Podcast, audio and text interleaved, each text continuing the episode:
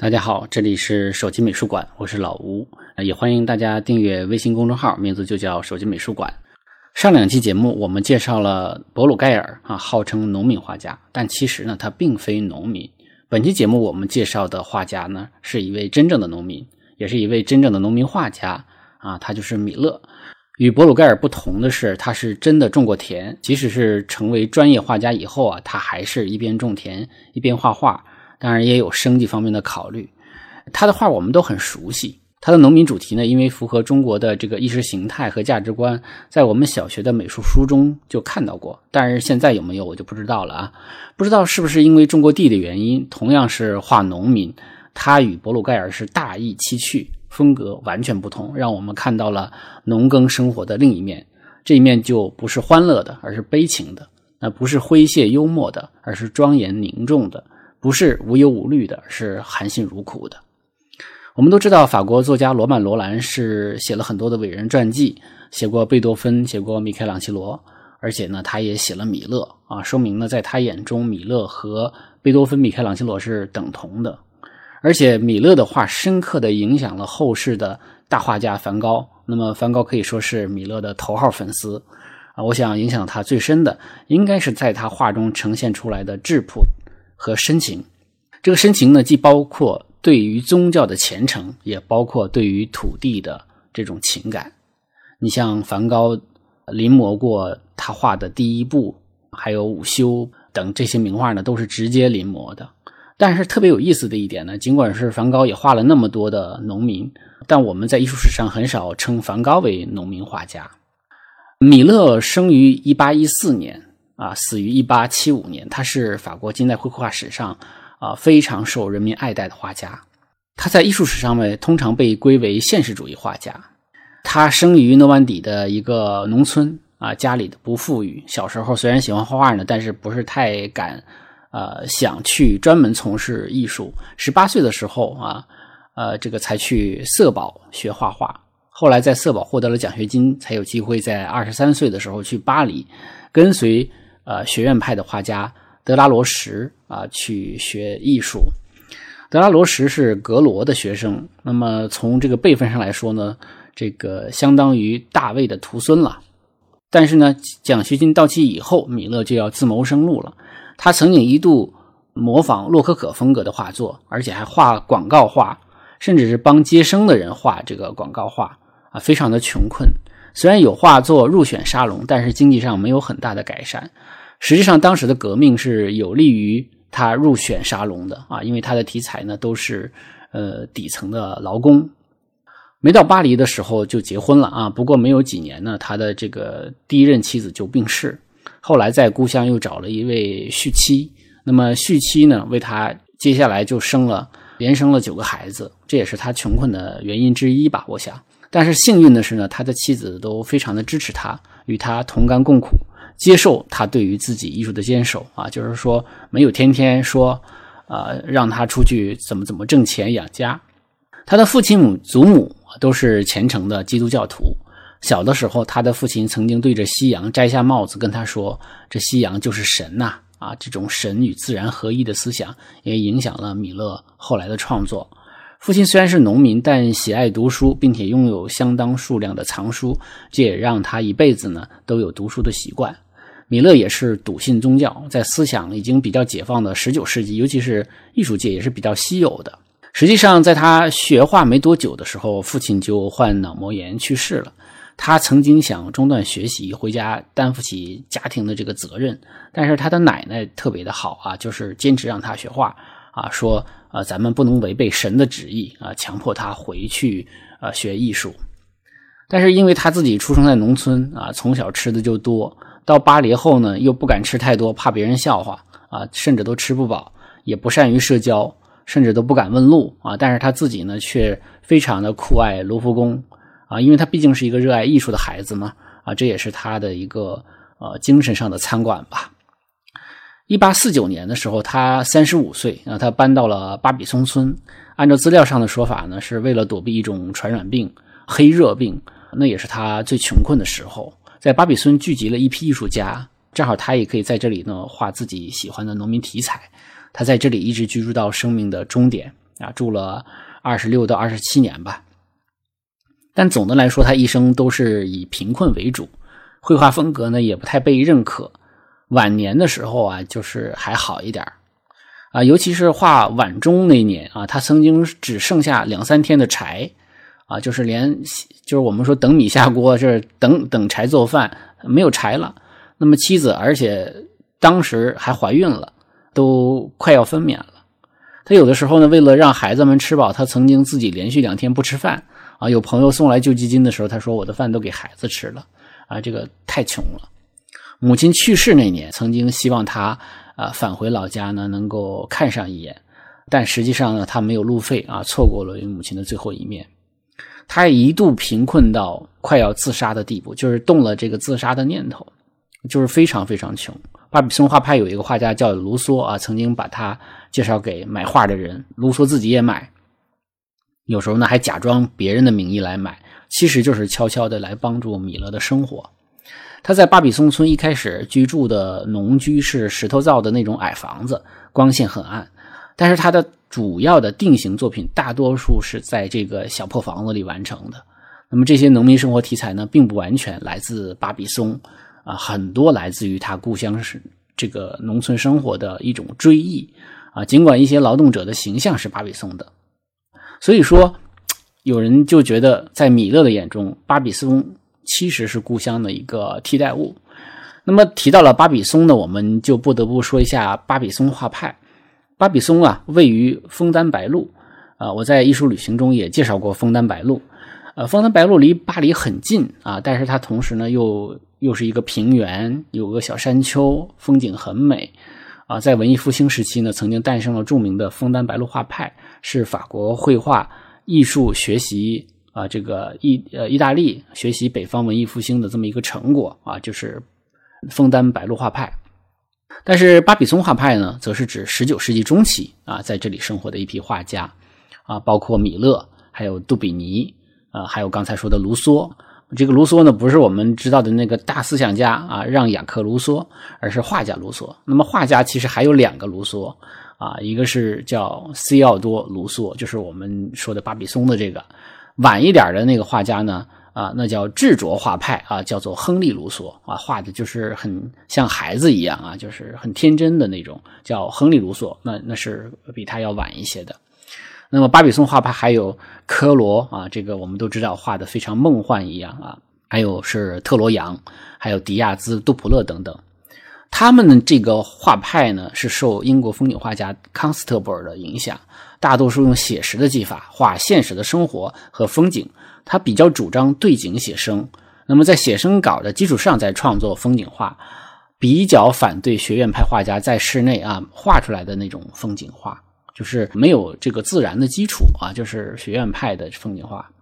巴比松的这种对于自然的绘画主张呢，也为后来的印象派的诞生奠定了基础。我们都知道，后来印象派就直接在室外完成作品了。当然，这个巴比松他还是说室外写生，然后回到室内再完成。这是2个派别之间的区别。那么住在乡村呢，当然可以更加方便画自然风景，生活成本也低。啊，也可以躲避政治和经济动荡，甚至是疫病。创作理念上呢，与这个巴黎那种颓靡的风气不同，保持了一个相对纯粹的创作环境。巴比松村风景比较秀丽啊，一边是丘陵，一边是平原，还有长着巨大乔木的枫丹白露森林。这个我们看科罗的画中可能感受更深一些哈。这个聚集了一批不是很成功的画家，卢梭等画家来的要早10几年。但是这个画派基本上是以地理来命名的，就是尽管大家有近似的艺术观，但总体来说还是各有各的特色。除了科罗和杜普勒之外呢，这个巴比松的其他画家都比较穷。随着米勒、卢梭等画家的去世啊，这个巴比松画派也就逐渐的终结了，因为当时的巴黎的印象派已经崛起了，他们的画风更加激进啊，而且呢，印象主义我们都说了，实际上是绘画的革命，就是他们到了一个大的转型时期了。回过头来我们接着说米勒啊，米勒搬到巴比松的第2年就画出了《播种者》。他是这个《播种者》其实不完全是在巴比松完成的，他的速写稿是在他的老家就完成的。那么他在这个速写稿的基础之上，然后在这个里头变成了一个油画。而且这个播种的主题呢，总的来说也与宗教有关，所以这个画差不多算是他画这个农民题材的一个定型之作，非常重要。那么在1855年之后是米勒风格的完成期，他先后在沙龙展中卖出过3幅画，日子过得慢慢的稍微好一点。那么拾穗者呀，还有晚钟啊都是这个时期完成的。在1867年的巴黎世博会上，他获得了一等奖，而且呢又获得了法国政府的这个勋章，从此被更广泛的认可啊，晚年能卖出去了，但是呢还是谈不上高价。而且他晚年生活也不是一帆风顺的。1867年的时候，同在巴比松的这个画家卢梭，也就是他的好朋友去世了。1870年呢，又遭遇了普法战争，为了躲避战火呢，他们就没有在巴比松这个地方生活。1874年，政府请他画一座教堂的壁画，他在画这个草稿的时候咳血病倒，然后就在1875年的1月份去世了。当时呢就把他葬在了卢梭的墓旁边啊，就是跟这个非常重要的一个伙伴吧。去世之后他的作品价格真是节节攀升啊。当然我们也都知道很多画家都是这样的，生前是享受不到艺术品的一种金融红利啊。这个所以要是想从事专业的绘画的话，你可能要有这样的一个意识，就是说你在生前能获得的是你的作品的很少的一部分。而且你的独创，你越独创，你可能在生前获利的可能性就越小。他最爱的是米开朗基罗，然后也爱普桑，还爱这个意大利的早期的这个画家叫马尔蒂尼。他呢非常崇敬浪漫大师德拉克洛瓦。很多批评家认为他的画呢具有很鲜明的意识形态的意味啊，因为他反映的是农民啊、劳工这个阶层，所以认为他是个社会主义者。有人因此赞美他，但是也有人因此批评他，那就看这些人代表什么样的阶层。他自己呢是否定了这种猜测，他说他对政治不感兴趣，他就是直率的画自己看到的生活。他对农民的同情就是那种非常本真的情感。他说自己是农民中的农民，在他表达这个农民的贫苦的时候，他其实也没有刺激起那种对于富人的仇恨啊、嫉妒啊，都没有。他甚至会表达那种宿命性。他是一个悲观厌世的人，从小就忧郁，看待痛苦有一种非常严肃的宗教的那种心情。这个书上用词叫喜悦，这个喜悦就有点像圣特蕾莎的那个迷狂那种啊，其实就是一种宗教狂热。当他看待痛苦的时候，他认为这个痛苦是有非常大的一个价值的，他非常珍视和重视这样的一种痛苦，所以痛苦在他眼中是善的和道德的。也就是说他画的苦难呢是具有精神性的，这也是当时绘画界所不具备的。因为在启蒙运动以后呢，艺术已经很少的表达宗教的思想了，甚至人们都不太能够理解这种价值观了。他对劳动的热爱也是一种宗教化的情感啊，甚至啊，这不是书上说，这是我怀疑的。我怀疑他生了9个孩子，可能也与宗教狂热有关，确实是生的比较多。大文豪托尔斯泰啊，非常喜欢米勒，他也非常能理解米勒作品表达出来的宗教主题和情感。英国和美国人呢都比法国人更能理解米勒，所以他早期的一些作品实际上是被英国人和美国人来购买和收藏的。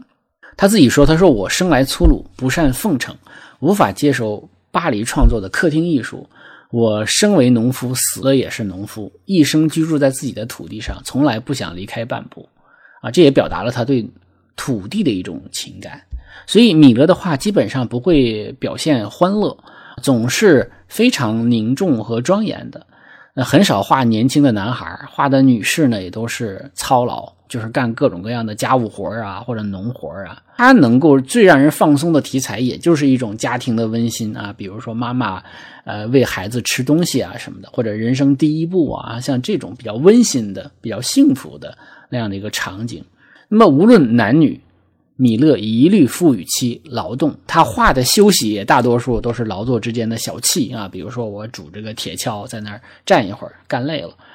所以他的人生纲领其实就是劳动。我们再简单说几句现实主义绘画。这个现实主义绘画呢，它就是介于浪漫主义和印象主义之间的。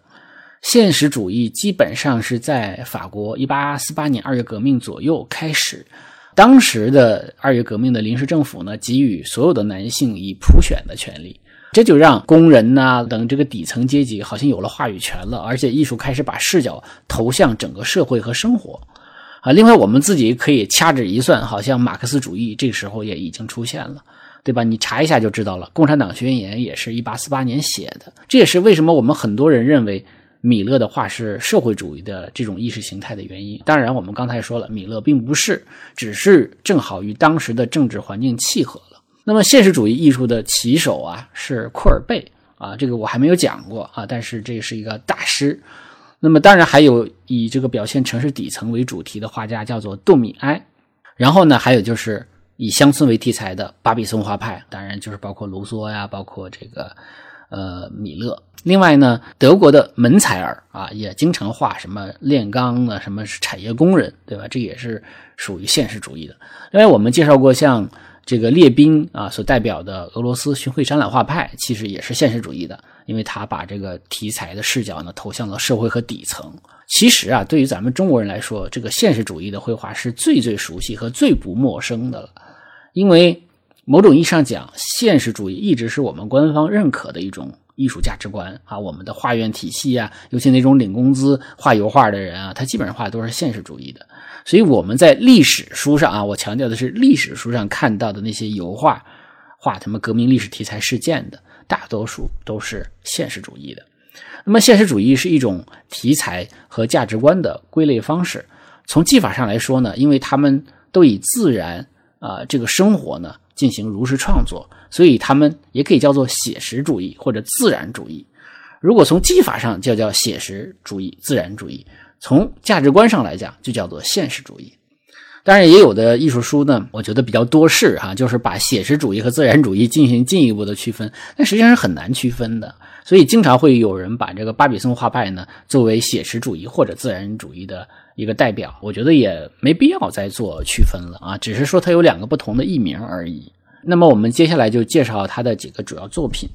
首先呢，我们简单介绍一下，就是它农民题材绘画的一个起步之作，就是这个播种者。播种者油画版本呢有两幅啊，一幅在波士顿的美术馆啊，另外一幅呢在这个日本的山梨县立美术馆收藏另一幅。我们在这个播种者看到呢，就是这个播种者穿着靴子，腰上挂着一个种子袋，右手啊这个撒种子，然后呢一步一步的向前走啊，大步向前啊，我们可以看到一种走得很豪迈。所以他的这种耕种方法呢，是前面有人撒种子，后面呢让这个马呀用把这个犁啊，把这个土埋上，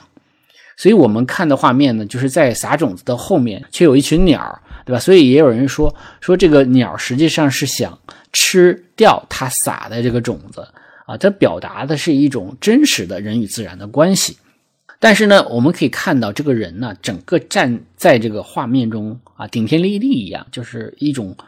所谓的英雄般的比例啊。以往的这种比例啊，这个人物把一个农民画得那么大，画得那么高大，是吧？这种比例它一般来说只属于古典的神话人物啊，或者历史人物。但是因为当时的法国大病已经粉碎了旧秩序，农民以大比例的形象出现呢，自然也就引发了争议。但因为它是这样的一个新秩序之下的一种艺术表达。画中的播种者啊，并不是说博人同情，而是说让人觉得赢得尊重，因为它是一种英雄的那种体量哈。如果库尔贝是这么画的话，他就是表达他的政治立场，因为他本身是有意识形态的。但是米勒不是，我们刚才讲了，他没有什么意识形态，他只是单纯的去热爱土地和劳动的人。与老一代表达农民的不同在于，他想说的是这个农村啊不是乐园啊，不是博鲁盖尔呈现出了那样的一个非常欢乐的场景，所以他没有明确的立场。但是呢，在当时的大背景下，这幅画也是展现出画家在潜意识里对于上流社会的一种比较温和的反抗吧，或者叫抗争吧。大文豪雨果就认为这幅画呈现了人民创造的一种力量之美，还有其他赞美者说这幅画是用泥土画成的啊，这个说的还是挺精到的啊，因为他的画整幅画都有一种泥土的颜色啊，就人和大地都是一个色调的，人呢还有一种雕塑感，单纯而且比较洗练。接下来我们就重点介绍两幅作品啊，一幅是《拾穗者》，也是他的代表作。这个呢是1857年画的，尺幅呢是高 83.5 宽是111厘米，现在入存在奥赛美术馆。拾麦穗它既是一项劳动，也是一个传统。这个拾麦穗在麦收的季节地主呢要允许儿童和妇女在收割完的地里捡拾剩下的，或者说这个车上掉落的麦穗。这个传统呢来自于古希伯来人，当然呢这也是某种意义上的一种慈善，大意是说你在你的农场在收获的时候不能拒绝拾穗者，应该自由的让贫苦的人来拾取落穗，就是落下的这个麦穗，让孤儿寡妇拾取落穗。主是你的神，他会使你的农地取得丰收。意思是什么呢？如果你允许他们，你就能保佑你的丰收。如果你拒绝拾穗者进入田地，那么你的这个地呢，在明年就要欠收啊，就要遭受这样的一个厄运。它是一种劝人向善吧，这样的一个传统啊。所以在法国有很悠久的这样的一个传统。也就是说，这个地呢收完了，那么允许这个跟这个地没有关系的一些穷人啊，这些孩子和女人啊，捡拾剩下的这个麦穗儿。我们可以看到，就是背景的远处啊，收割完的麦垛，还有准备拉走的那个牛车上的麦子啊，与前景的拾麦穗儿呢，形成鲜明的对比啊。我们可以看到后景中，显然呢是大丰收的一个景象，是吧？车上还有麦垛都是满满的这个收成。从地面上看，可以说这个麦穗是所剩无几的，其实收得很干净了。那么你捡麦穗捡不了多少，那三个人手里的这个残余麦穗其实也都是一小把。那么在右手边地平线的那里有一个骑马的人，远远的，大概是监工啊，或者说是这个庄园主地主本人。当然他监督的并不是拾麦穗的，应该是指背景中有一群收割麦子的农民，应该是收割完了再捆扎的这样的一个农民。其实我们仔细看的话，在远景的那些颜色灰白跟地平线快要融为一体的，是有很多的农民，但是很难识别啊，很难识别他们的一种模糊的、众多的、表达丰收的和前景中拾麦穗的这个三个女人呢，可以说也是形成了一种对比。刚才我们说了，他在画这幅画的时候，画室是很暗的，而且他也有眼疾。那么即使是这种很明亮的正午时间，他也是用很暗的调子，但是也是歪打正着，这也成了他的特点。所以呢，用来表达那种肃穆的阳光也是恰如其分的。而且呢，他的这个画不够亮，我想是因为那时候印象派还没有诞生嘛。我们都知道，印象派之后才会有那种对于明亮光线的表达，所以艺术上还没有走到那一步。当然了，我们说，因为他的这样的一种色调，营造出了一种宁静庄严的感觉。圣经故事里有一个女子叫做路德丧夫之后呢，随着婆婆拿俄米迁往伯利恒。在伯利恒的时候，在田里拾麦穗，就认识了前夫的一个亲戚，叫做波阿斯，产生了爱情。她的婆婆也鼓励她再婚，她就跟这个波阿斯结婚了。后来她跟波阿斯的曾孙就是著名的大卫王了。所以呢，拾麦穗的女子实际上是一个圣经的典故，也是非常经典的一个绘画题材。普桑啊、海耶兹啊这些大画家都画过。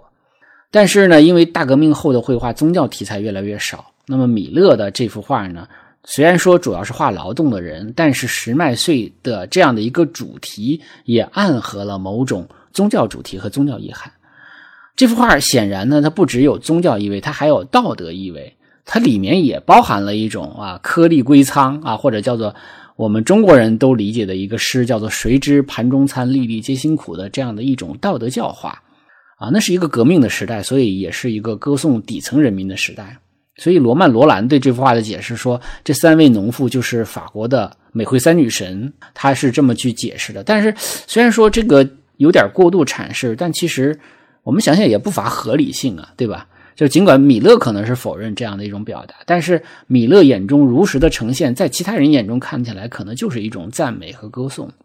我们看这个画哈，这构图方面呢，一个是这个地平线是位于这个画高度的3/4的地方，所以就地面呈现的比例是很高的，这是对土地的强调，而且米勒的画中这样的一个比例是非常常见的。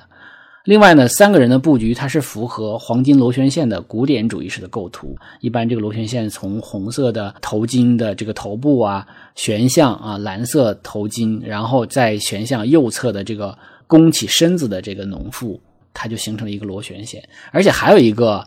比例啊，就是红色头巾的这个地方是整个画的黄金分割点，那么蓝头巾又是红头巾与左边界的黄金分割点，而黄色头巾也就是右侧的这个啊，又是红色头巾与右边界的黄金分割点，像个绕口令啊，就是它用了3个黄金分割点。所以呢，这个我们某种意义上讲，就是他用了一个非常学院派的、非常古典主义的一种构图方式，所以它使得画面的感觉是非常平衡和稳定的，而且还存在着一种精心算计出来的韵律，所以我们看起来会觉得很舒服，但是我们不知道这个舒服的原因是什么，实际上都是它是非常符合古典主义绘画的一种构图的方式。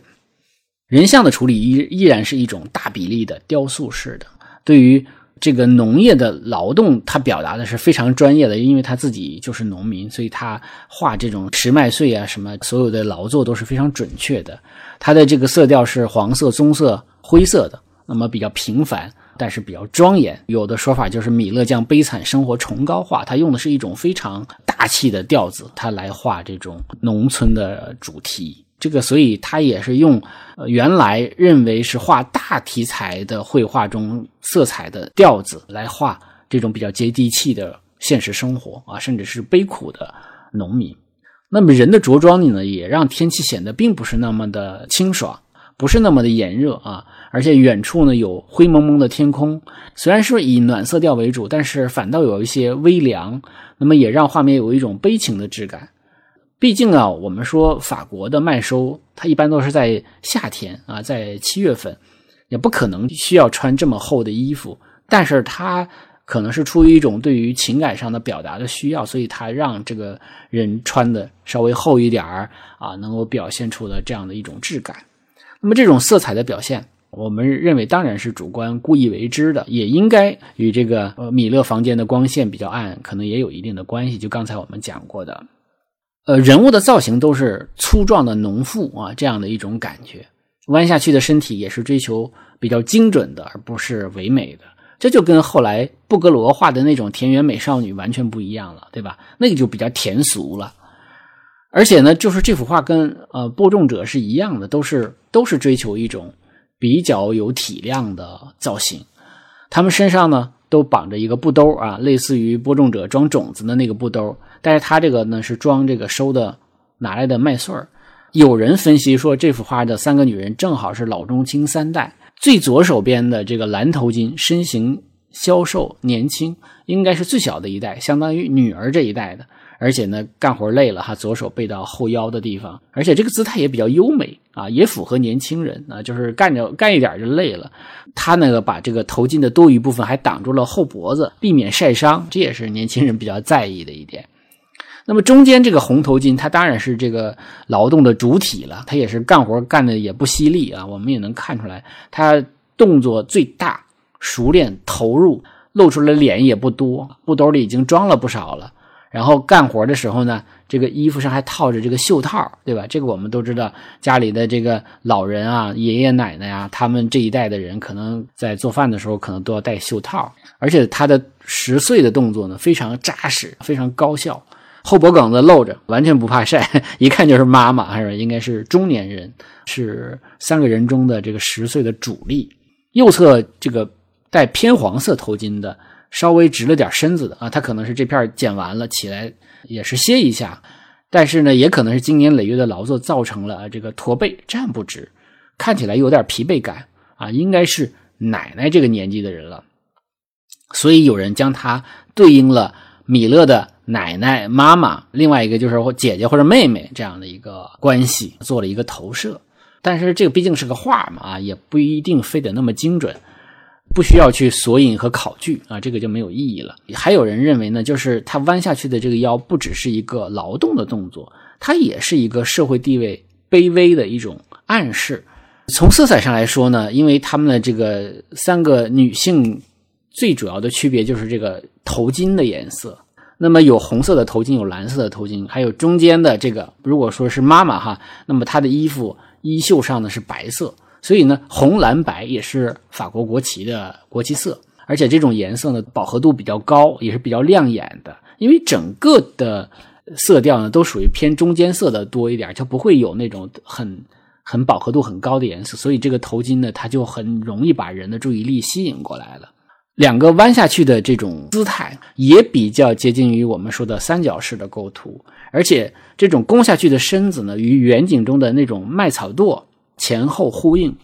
右侧的这个被认为奶奶的人物啊，她抬起的头啊正好与地平线是持平的啊，她没有穿过地平线，她就在这个地平线之下，所以这样的三位主角呢都在地平线之下，就使得主角这三个人与土地有融为一体之感。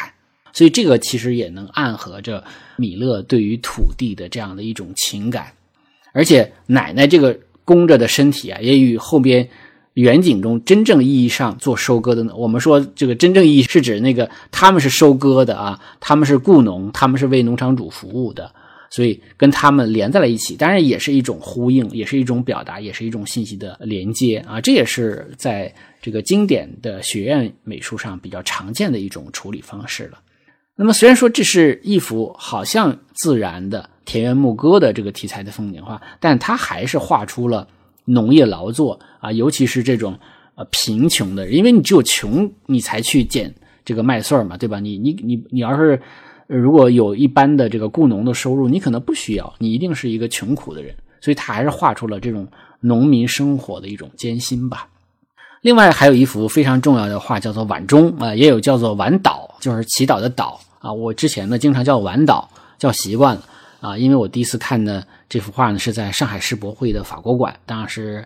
法国馆呢从奥赛拿来了7件艺术品啊，其中有6件是名画。现在回过头去想一想，真的是件件都是名作啊，就包括这个晚钟这幅画。这幅画呢作于1857年到1859年，尺寸是55x66厘米，现在也是收藏在巴黎奥赛美术馆。这幅画刚画完的时候不是太受欢迎，但是它的辗转被买来买去啊，就是尤其是被比利时公使买下，然后慢慢的名声就起来了啊，因为它表达的是一个宗教主题，还是受到很多宗教信徒的喜欢。而且在1889年的时候，当然他已经去世了十几年了，被美国的一个财团以这个50多万法郎的天价买下啊。当时有一场震惊公众的这么一个拍卖啊，这幅画是以国宝式的那种身份进行了一个竞拍，对吧？美国的财团和法国的财团互相竞价，但是法国竞价成功了，但是竞价完了之后拿不出钱来啊，就是最终还是被美国人买走了。而且在美国举办的巡展由此而出了很大的名，但是后来呢就是法国人有点这个怎么说呢，不服气啊，还是买了回来有一个企业家买了回来，而且捐给了当时的卢浮宫，所以这幅画最后还是留在了法国。那么这幅画因为表达一种宗教的虔诚啊，其实这个画中我们可以看到就是一对夫妻干农活，然后他们突然间站起身来做祈祷啊，是因为远处的那个地平线有一个教堂，它的钟响了，所以它表现的是一个叫做 Angelus 的这样的一个祈祷啊，叫做奉告祈祷，也有叫做三钟经，就是它是一种天主教徒的一种日课啊，就是每天都要做的事儿，早上、中午、晚上各祈祷一次。那么傍晚这个时分呢，它主要是都有听这个教堂的钟声，然后念诵祷文，感谢天主啊！而且这个因为三钟经这个奉告祈祷的英文名字叫做 Angelus， 你看我们听着就知道他是天使啊，因为他的整个祷文的第一段就是讲受胎告知，那么受胎告知的第一个词就是天使，所以他实际上就是用 Angelus 来代替啊整个这个祷词的一个作为一个标题吧。那么实际上他就是做一个祈祷的功课。这幅画跟拾穗者一样，他也是把这个地平线画在了3分之3的高度啊，增加了土地的面积，以此来强调土地以及与农民的一体性。那么站立的人正好与地平线，因为他是突出地平线的，他跟拾穗者不一样，所以他来强调就是形成了一种十字架的感觉，体现了一种我们经常说的一个词叫做高贵的单纯，静穆的伟大。它是一种古典美，而且这时候色调是夕阳西照，暮色降临，这种氛围愈加的静谧而又肃穆啊，非常符合宗教题材。所以后来有很多的复制品被信徒买走了，就是放在家里挂着啊，来提醒自己要做这样的三中经的功课。那么有资料说，他画这幅画其实也不完全是出于一种强烈的宗教情节，而是一种对童年的追忆啊，因为他的家庭是信徒之家，他的爸爸、他的奶奶，尤其是他的奶奶，对他影响非常大，每次都是他来组织大家进行祈祷。那么现实生活中其实也是这样的，信奉宗教的女人比男人还要虔诚，所以这幅画里的女人头啊埋得更低，双手合在一起啊进行祈祷。那男人呢，就是摘下了帽子啊。我们刚才又想起来，就是他的爸爸不是曾经摘下帽子对他说啊，夕阳就是神啊，这样的一种说法，所以也是比较符合的。但是给人的感觉就是男人还是比女人好像少了那么一点虔诚哈，有一点应付了事的感觉。那么它周围的跟农业生产有关的，就是一篮子土豆，一个挖土豆的叉子，后边还有一个小推车啊。劳作了一天，我们可以看看它都有什么呢？因为它毕竟是傍晚了嘛，也就是它干了一天的活了。那也只有小推车上两小袋土豆是吧？还有篮子上的这点土豆，感觉这个收益也不是太多，所以还是很辛苦的。那么远处的教堂的钟楼其实就是这个画的点题之笔，就告诉大家啊，祈祷的这个依据正是因为这个教堂的钟声，所以它叫晚钟嘛。那么光线方面呢，我们可以看到男人是正逆光，所以这个男人的正面是黑的啊，